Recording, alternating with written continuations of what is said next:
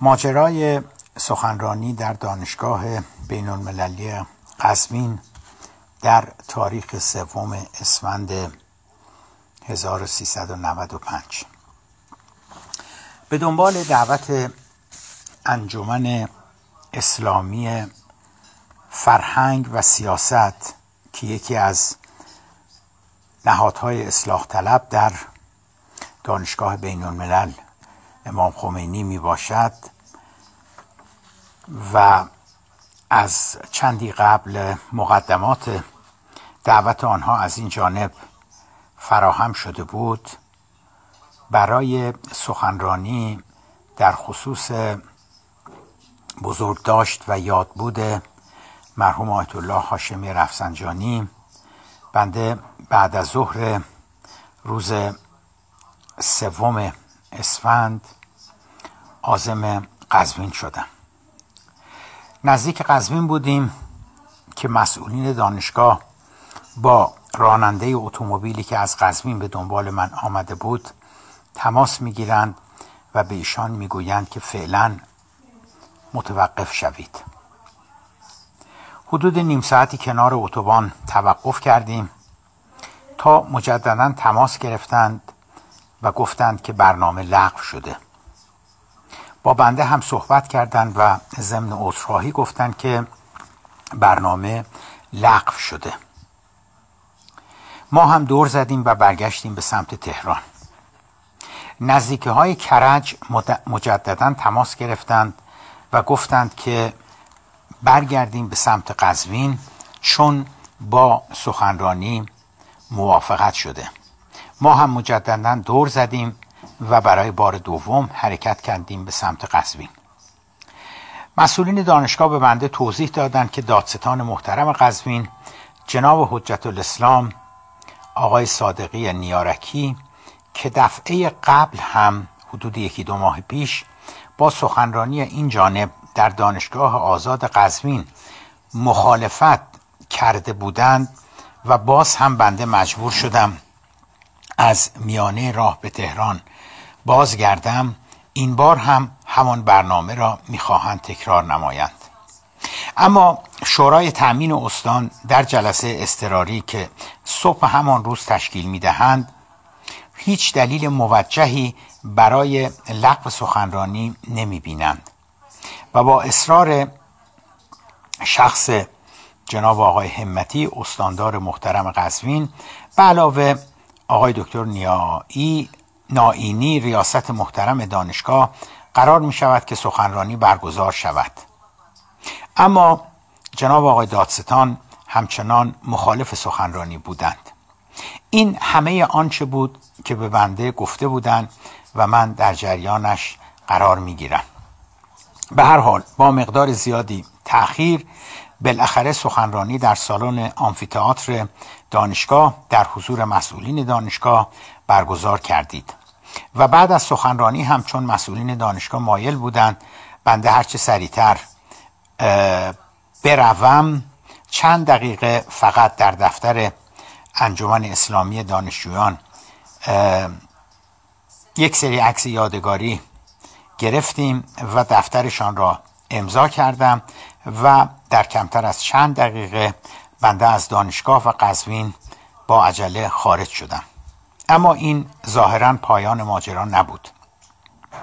از دیروز دیشب و امروز جناب حجت الاسلام سید مرتزا حسینی مشاور فرمانده کل سپاه پاسداران انقلاب اسلامی جناب فرج الله خان فسیحی رامندی رئیس شورای شهر قزوین بسیج دانشگاه قزوین یک سری کانال هایی از جمله کانال اخبار قزوین صبح قزوین پایگاه خبری تحلیلی شاخص پایگاه فردا و بالاخره خبرگزاری معظم فارس مطالبی علیه بنده و آن سخنرانی منتشر نمودند که برخی از آنها را بنده جهت استهزار در تلگرام گذاشتند البته بخشی از مطالبشان هم علیه مسئولین دانشگاه و استان است و همانطور که گفتم برخی دیگر هم علیه این جانب. مسئولین دانشگاه را متهم نمودند به ضعف سوء مدیریت و غیره. علیه بنده هم حرفها همان حرفهای همیشگی است. نظیر اینکه بنده از منافقین طرفداری کرده ام از فتنه طرفداری کرده ام از توطعه آشتی ملی طرفداری کردم. روشنفکری هستم که دلتنگ نوکری آمریکا می باشم. هنجار شکنم. به ارزش ها توهین کرده ام و قص الهازا آنچه ممکن از ظرف روزهای آینده اتفاق بیفتد آن است که جناب حجت, حجت الاسلام صادقی نیارکی هم به این اتهامات ممکن است اتهام اقدام علیه امنیت کشور تبلیغ علیه نظام تشویش اسان عمومی را هم بعدا اضافه نمایند. اما آنچه که بنده در دانشگاه قزوین گفتم همانند سخرانم در جاهای دیگر هست که ظرف یکی دو هفته گذشته ایراد کرده ام از جمله سخنانی که به یادبود مرحوم آیت الله هاشمی رفسنجانی در روز شنبه سیوم بهمن ماه در دانشکده فنی که توسط انجمن اسلامی دانشجویان دانشگاه تهران و علوم پزشکی برگزار شده بود ایراد نمودم. در دانشگاه ایلام روز یک شنبه ایراد کردم. در کاشان چند روز قبلش ایراد کرده بودم. در اصفهان 7 روز قبلش ایراد کرده بودم. نمی‌دانم چرا در آن بلاد سخنانم قابل تحمل بود و علیه نظام علیه ارزش ها شمرده نمی‌شد. اما نمی‌دانم که چه شد که در قزوین غیر قابل تحمل تشخیص داده شدند و ارزش ها را گفته شد که آن سخنرانی به زیر سوال برده است. اگر مراد دانشجویان هستند که بنده سعی کردم افکار آنها را منحرف نمایم که صدها نفر که دیروز در آمفیتئاتر دانشگاه بین المللی قزوین جمع شده بودند و به یک ساعت و در حدود یک ساعت و نیم سخنرانی بنده گوش دادند در تمام مدت سراپا گوش بودند و دست کم بنده هیچ واکنش منفی اعتراضی در آنها ندیدم. علت اینکه پرسش و پاسخ هم برگزار نشد. آن بود که بنده قول و قرارهای دیگری داشتم. به علاوه مسئولین دانشگاه هم صلاح دیدند که با توجه به فضایی که در بیرون و درون دانشگاه از صبح آن روز به وجود آمده بود پرسش و پاسخ صورت نگیرد.